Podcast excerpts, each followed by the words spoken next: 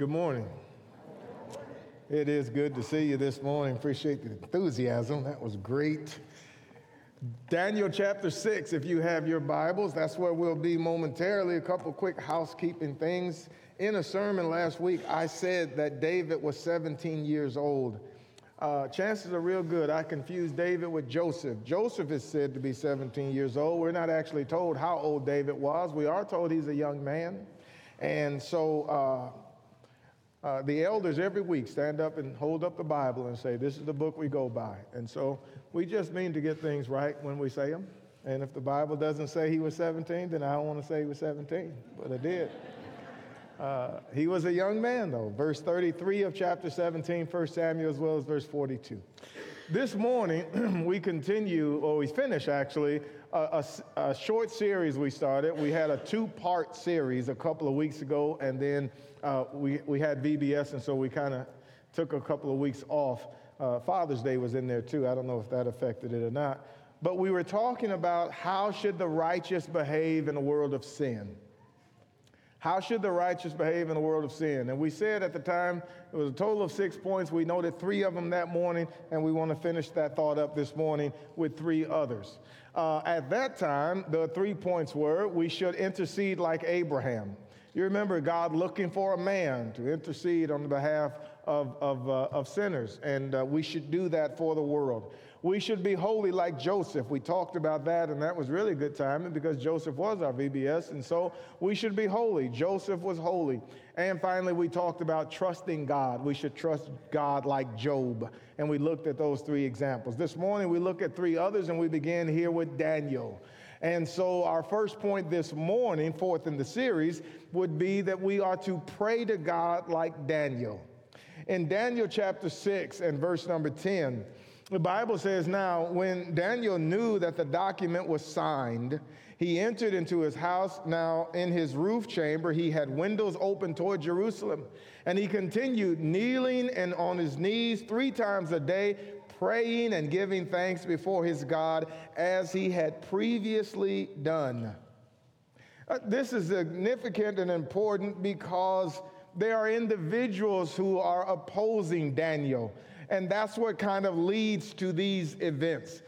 Daniel has been faithful to God, and Daniel has been praying to God, and Daniel has made quite a significant impression in the nation. If you go back to verse number three, you'll get a sense of that here in chapter six, where the Bible says, Then this Daniel began distinguishing himself among the commissioners and satraps because he possessed an extraordinary spirit. And the king planned to appoint him over the entire kingdom. It seems that jealousy and envy relative to God's people is a pretty consistent theme in Scripture. Daniel's ascent is expressly a problem for other people.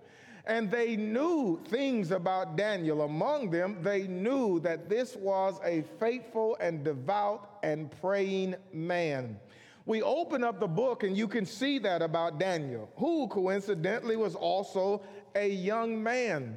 It got me to thinking that young people don't have to wait in life, experience a hundred bad things to be wise people. The Bible doesn't say that age is the beginning of wisdom. It doesn't say that. It actually says the fear of the Lord is the beginning of wisdom. But fools despise wisdom and instruction. When can you start fearing the Lord? You can do that as a young person and you can become wise early in your life. You don't have to go and experience a lot of bad things to learn you shouldn't do them. Instead, you could simply submit to God and heed His word and follow after that. Daniel was just that kind of person.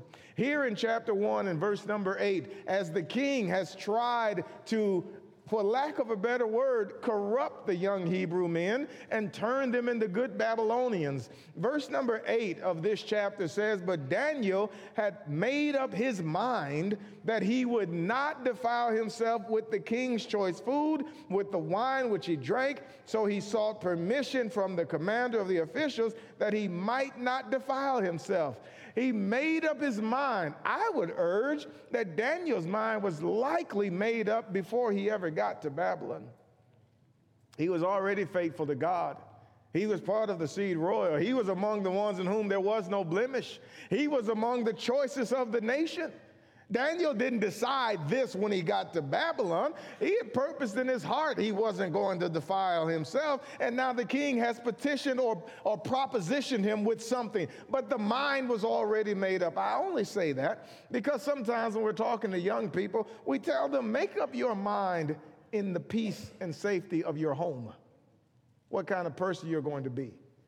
Don't decide when I get off to college, when I get in the world, when they toss me things and offer me things, then I'll decide. No, it'll be too late. Don't do that. Make up your mind now that you won't defile yourself.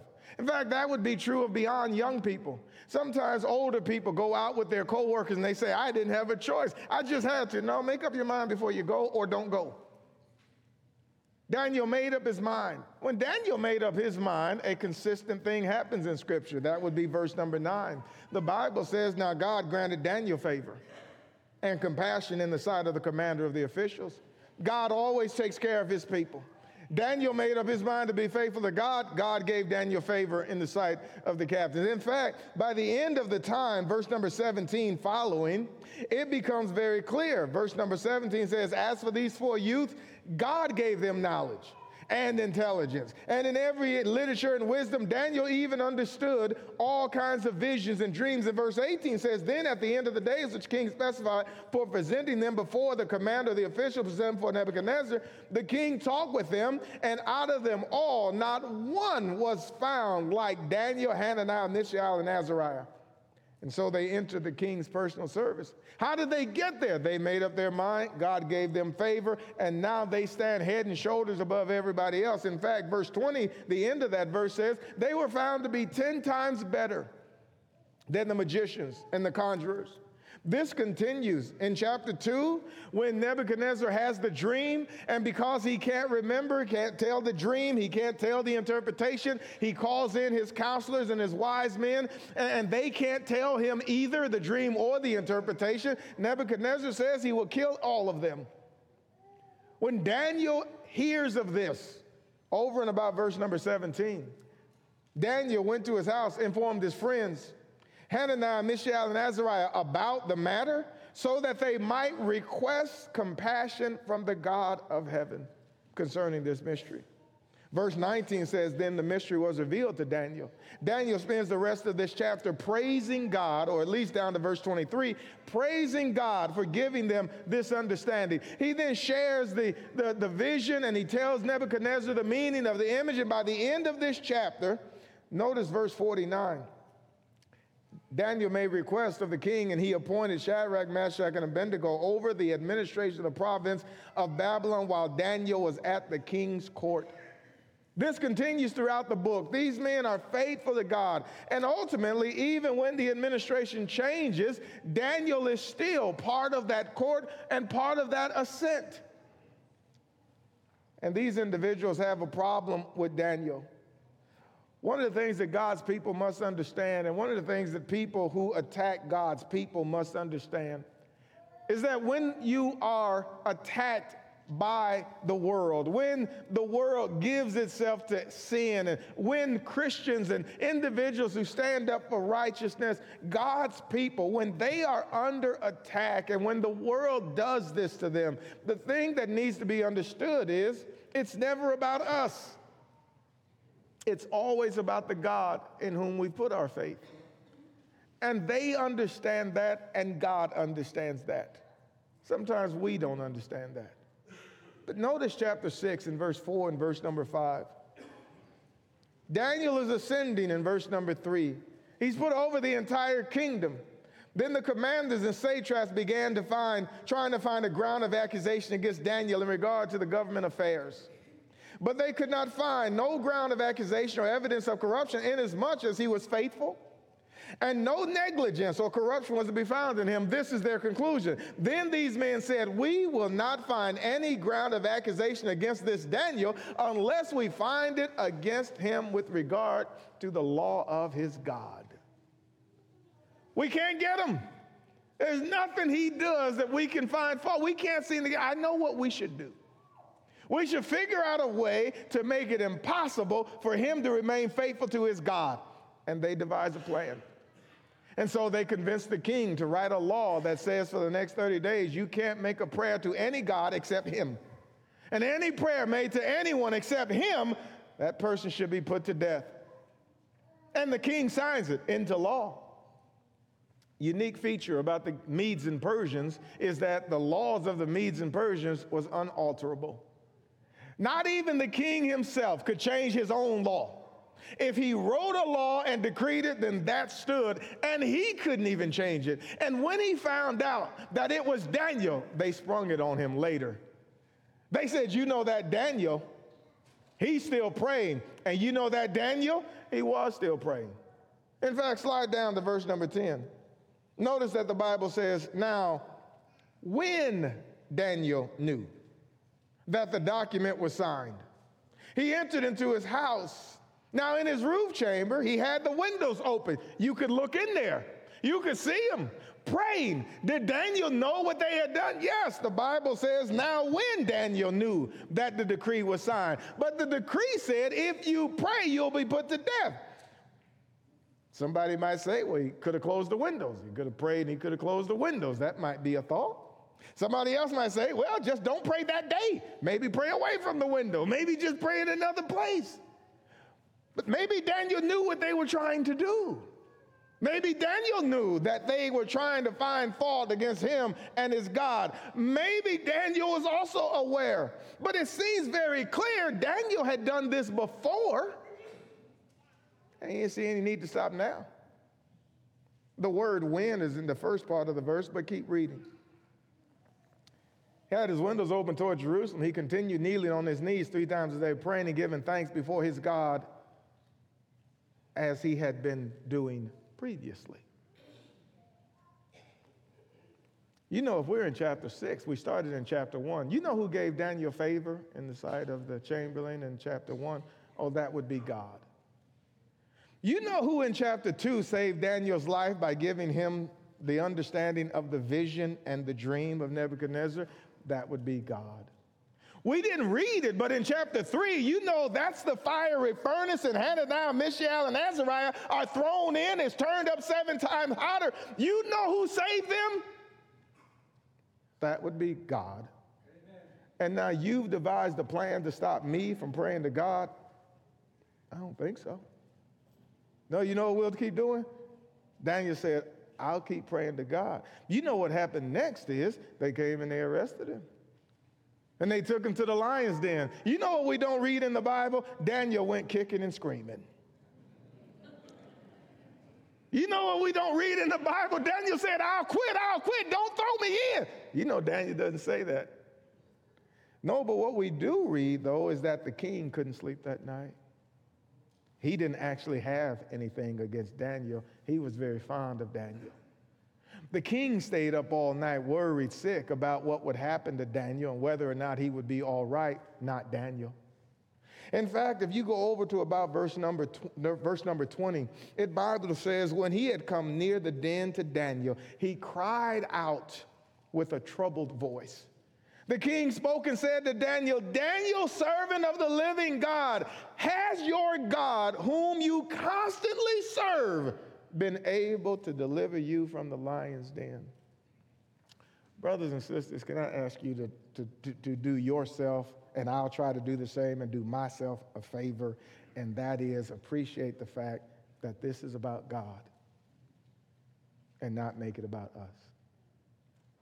You know, in a foreign nation, you know who they don't know. You in a nation full of idolatry, you know who they don't know. They don't know Jehovah. You know who does? The faithful Jewish people who went over there. You know that's no time to turn against Jehovah. That's no time to lose faith in Jehovah. What makes him different than every other God? Because you can throw his people into fire and he can control the fire. That's what makes him different. What makes him different? You can have a dream that nobody can tell you, but he can tell you. What makes him different? You can throw his servant into a lion's den. You can stay up all night. Daniel probably had a good night's rest. And then you can ask, is he able? Daniel spoke to the king, O king, live forever. My God sent his angel, shut the lions' mouths, and they have not harmed me. Inasmuch as I was found innocent before him and also towards you, O king, I've committed no crime. And here's the thing the world doesn't understand you aren't attacking Daniel, you're attacking his God. And what ends up happening is every time that happens in the Bible, the wicked lose. And God and his people win. What happened to these people? You just got to keep reading. Verse 23 says, Then the king was very pleased, gave orders for Daniel to be taken up out of the den. So Daniel was taken out of the den, and no injury whatever was found on him because he trusted in God. But the king gave orders, and they brought those men who had maliciously accused Daniel, and they cast them, their children, and their wives into the lion's den, and they had not reached the bottom of the den before the lions overpowered them and crushed their bones. The wicked don't win, friends, the faithful do. Daniel was praying before there was a law. Daniel was praying when there was a law, and Daniel will be praying to the end of his life. We won't read it, but Daniel is praying in chapter 9, verses 3 and 4, verse 13, verse 17, verse 21. Daniel lived a prayerful life, but he was surrounded by sin. What did he do? He just kept praying to God and trusting in him. Our Lord said as much Luke 18, 1, men are always to pray and not to faint. You know, when you're waking up every day and you're going and looking at this world, how's your prayer life? You know what the world does is it really encourages us to practice our faith by their behavior. But prayer is not designed to be just for breakfast, lunch, and dinner. Prayer is not designed to be only when I want something. Prayer is not designed to be give me, give me, give me. And if you don't, then I don't really trust you or believe you. Prayer is not designed to fix them. Prayer is designed to help us live among them. And Daniel prayed. What should we do when the world gives itself to sin? How's your prayer life? This will be a real good time to get closer and closer to God and evidence more and more that my trust is in you, Father. Number two, what should we do when the world gives itself to sin? We should fight the good fight for God, like Paul did. That's what he told Timothy. Fight the good fight of faith and lay hold on eternal life. And that's exactly what Paul did. In 2 Timothy chapter 4, verses 6 through 8, as Paul is nearing the end of his life, he summarizes it with these words For I am now ready. I am now ready to be offered. Time of my departure is at hand. Paul says three things about himself. He says, number one, I fought a good fight. Number two, he says, I finished my course. Number three, he says, I have kept the faith. The result of that follows. Henceforth, there is laid up for me a crown of righteousness, which the Lord the righteous God shall give me at that day, and not to me only, but unto all them that love his appearing. From the time we're introduced to Saul of Tarsus, potentially in Acts chapter 6, certainly in 7 and 8, but by chapter 9, he's persecuting the church. But he meets Jesus and becomes a Christian. Eventually, we know him as Paul, the apostle. And from that time on, Paul has been fighting the good fight. Every time we find him, that's what's happening. In fact, somebody said with Paul, it was either a riot or a revival. Seems to be the case with all of his life. Note a couple of instances. You have your Bible, look there in Acts chapter 14. I fought a good fight, he says. Acts chapter 14 and verse number 19, the Bible says, But Jews came from Antioch and Iconium, having won over the crowds. And that's a constant theme in Paul's life. He'll go into the synagogue, he'll reason out of the scriptures. Some people will start to believe. Sometimes Gentiles will show up and want to hear the same message. And there will be a contingent of Jews who don't want people to hear about Christ and the cross and the gospel and the resurrection. And they will come in behind them and stir up the people. They do as much here. The Bible says, having won over the crowd, they stoned Paul. and dragged him out of the city, supposing him to be dead. Sometimes you hear people talk about punishments and things, and they say, uh, generally, this is older people, and, and, and, they're remembering their parents. I remember when my dad used a belt. Oh, that's nothing. My dad would tell me to go get your own switch. Oh, that's nothing. They would braid them together for me, and, and we just go on and on. Listen, what's it like to be stoned? best as I can understand, there's a hole that they put you in, and people stand outside of that hole and they just throw stones at you until you die. Best I can understand. I don't know if you've ever been hit with a small rock. Some people have rock fights when they're little. This is not that. This is, they stoned Paul. You know what Paul did when they stoned him? Bible says they dragged him out of the city and left him, supposing he was dead. Keep reading. But while the disciples stood around him, he got up, entered the city. The next day, he went away with Barnabas to Derbe. After that, he preached the gospel to that city and made many disciples. They returned. Where did they go to? Back to Lystra and Iconium and to Antioch. To do what? strengthen the souls of the disciples, encouraging them in the faith, and saying, through many tribulations, we must enter the kingdom of God. You talk about empowering. What if you were there? You talk about encouraging. What if you were there?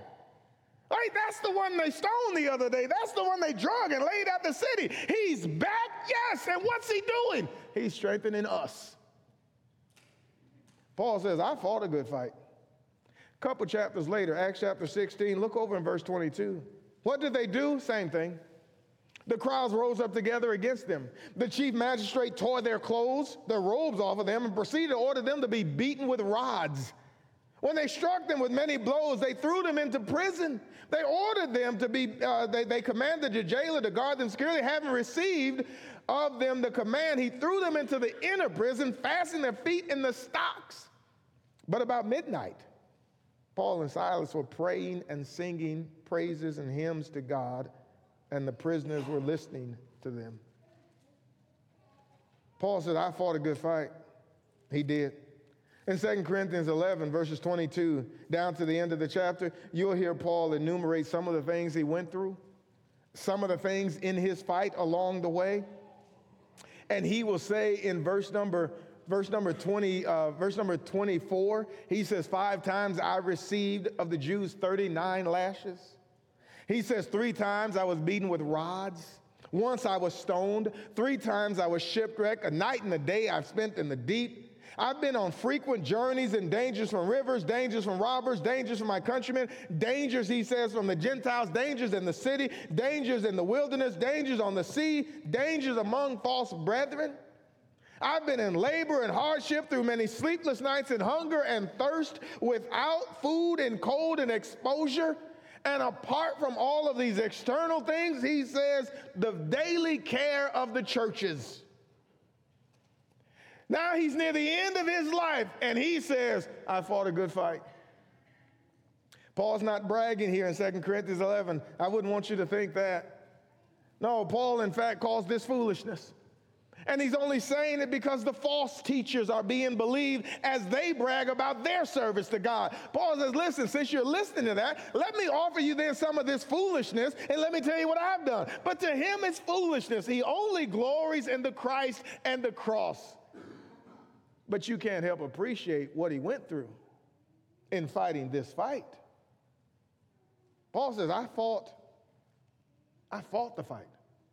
I've run the course. I finished. I did that.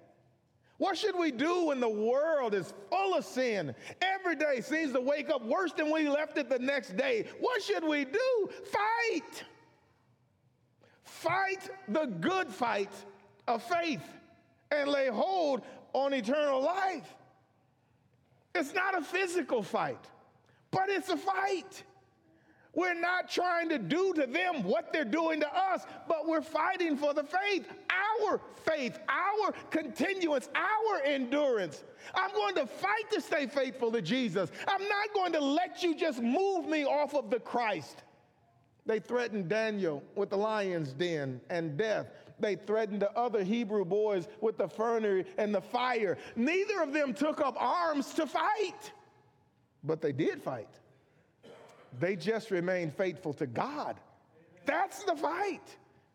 The Bible is going to enjoin this upon us. Paul says, 1 Corinthians 9, I run, I fight, not as one beating the air. I'm not just going through the motions. Isn't it interesting that they says about Daniel, there is nothing we can get on him unless we find something about him and his God. Wouldn't that be a great thing to be said about us? You can't get to them. You can't get him. Boy, I've been trying to get him. He has been on my radar. I've been trying everything. I can't get him. Maybe if we can pit him against his God. Maybe if we can fix it so he has to make a decision about whether or not, you know, that's exactly what they try to do. We will cancel you or you'll give up Jesus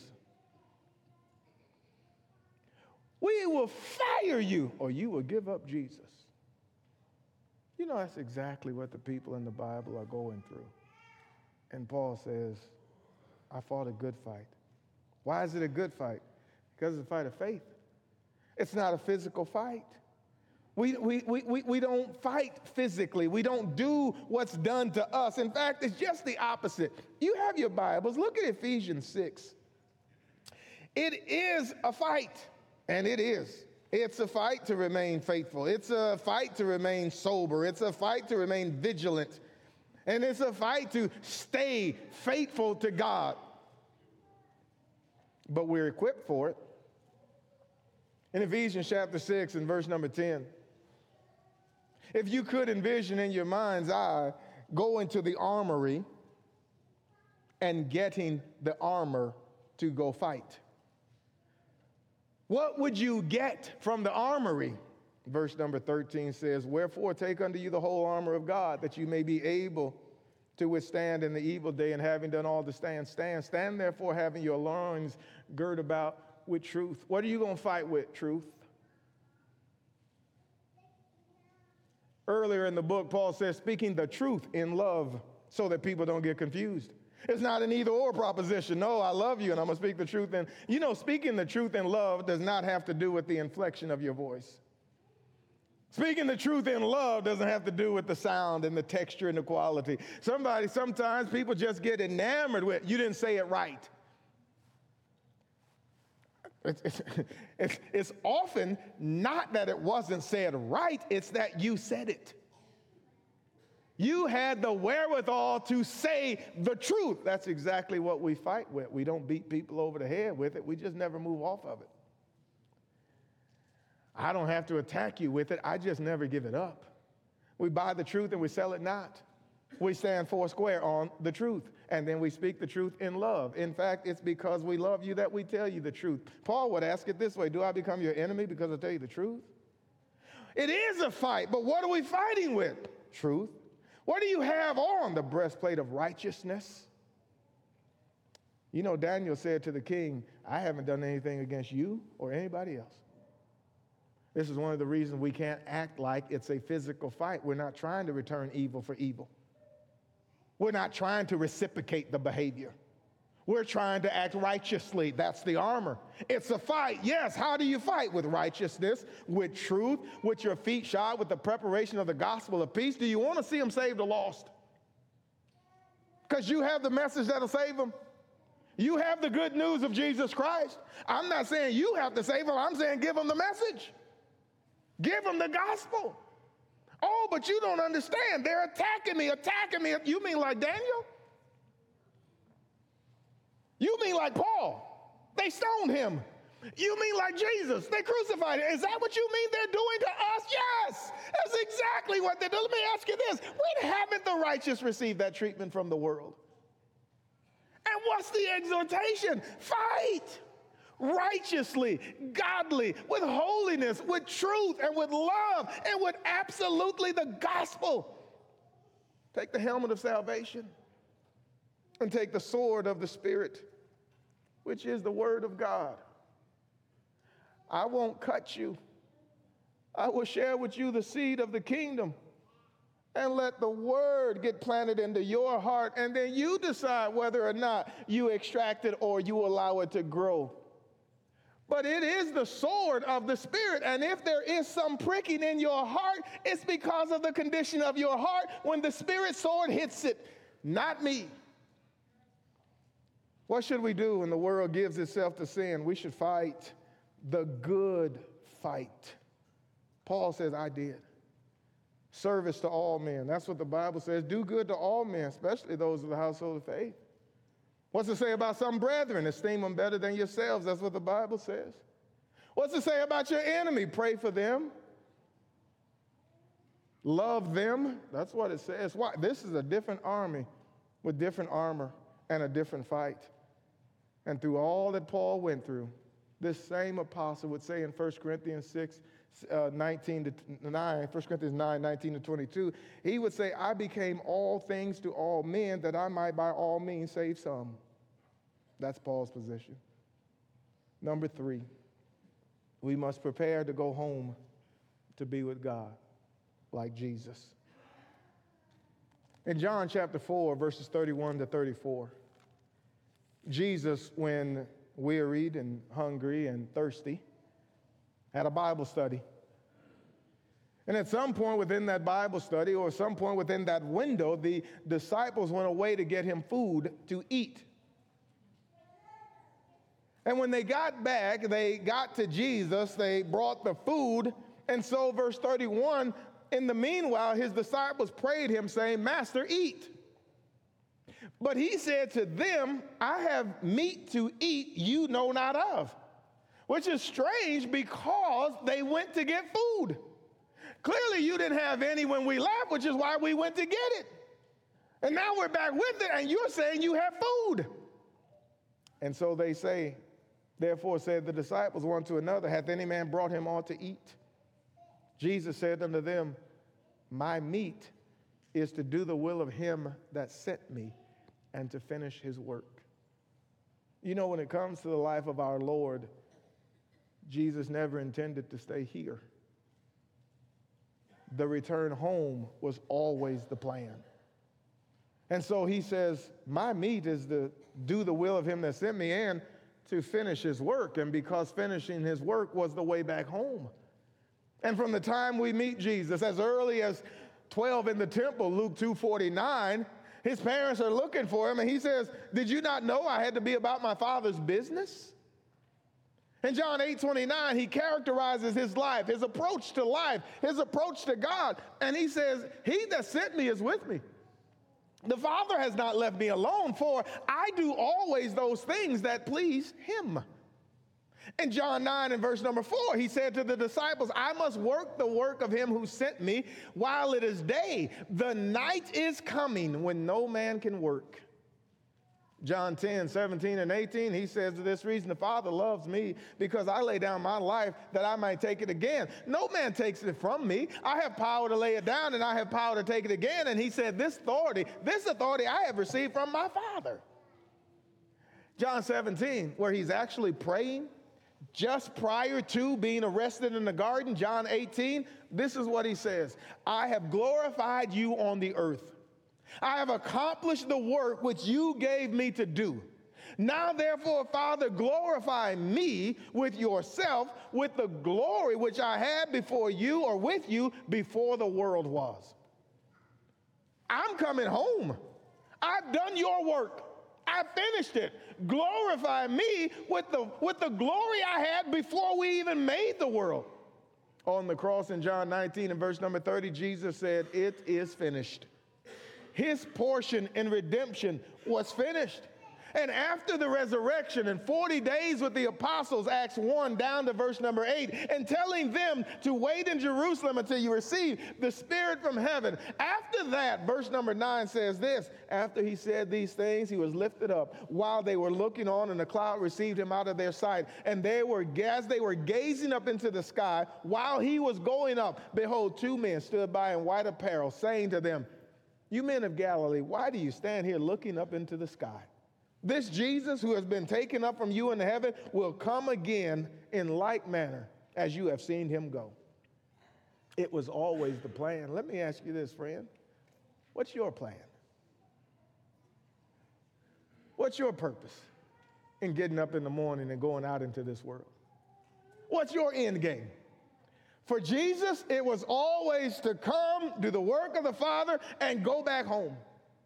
And if you and I aren't careful, we will get so enamored with this world and its sinfulness that we will take it upon ourselves to fix it. What are you going to do? I'm going to make the world a better place. Okay. How are you going to do that? I'm going to get involved in this activity and in this activity and in this club and be a part of this movement. And I'm going to give my life to this aim and I'm going to do this and this and this. And by the time we're done, we're going to make the world better. And then what? When did your and my purpose become to make the world better? When did that become the purpose? I thought the purpose was be thou faithful unto death, I'll give you a crown of life, and go into all the world and preach the gospel. Amen. When did we set that down to save the world? You know, as I like to remind myself, the world has a Savior. His name is Jesus. What's my mission then? I'm here to do the Father's will so I can go home. You know, we sing it, we say it. Maybe it's a little more challenging to live it. Here we are, but strange pilgrims. We're just passing through. This world is not my home. You sure? I'm just passing through. Is that how you're living? My treasures are laid up somewhere beyond the blue, friends. What should we do when the world gives itself to sin? I should prepare to go home like Jesus. Keep living faithfully, keep doing the Lord's will so I can go home when it's over. We should intercede for the world like Abraham. We should be holy in this world like Joseph. We should trust God is in control of the world like Job. And we should pray for strength to endure the world like Daniel. We should fight the good fight of faith. And we should run the race and finish the course like Paul so that we can prepare to go home like Jesus. You're not a Christian this morning. We're going to beg you to become one. And I say beg because that, well, that's really the truth of the matter. I, I, mean, we, we implore you, we plead with you, we ask you, we, we do all that we could within our ability and reason to encourage you to get to know Jesus. For all that this world claims to be and manifests and says it is, it, friends, this is not it. This is the temporal and we're preparing for the eternal. And without Jesus, you do not want to enter eternity. You will be unprepared to meet your God. Believe that Jesus Christ is the Son of God. Change your heart and your mind. The Bible calls it repentance. Jesus says, without it, you'll perish. Luke 13, 3. Confess the name of Jesus and be baptized with him into his death. Romans 6, 3 and 4 so you can rise and walk in newness of life like Jesus. Friends, if you've never done that, you need to. But if you are his child, I hope that the state of the world does not occupy your mind so much that you lose sight of why we're here. I hope that the state of the world doesn't consume you so much that you lose sight of God being in control of the world. I hope it doesn't stop you from praying and pleading for them.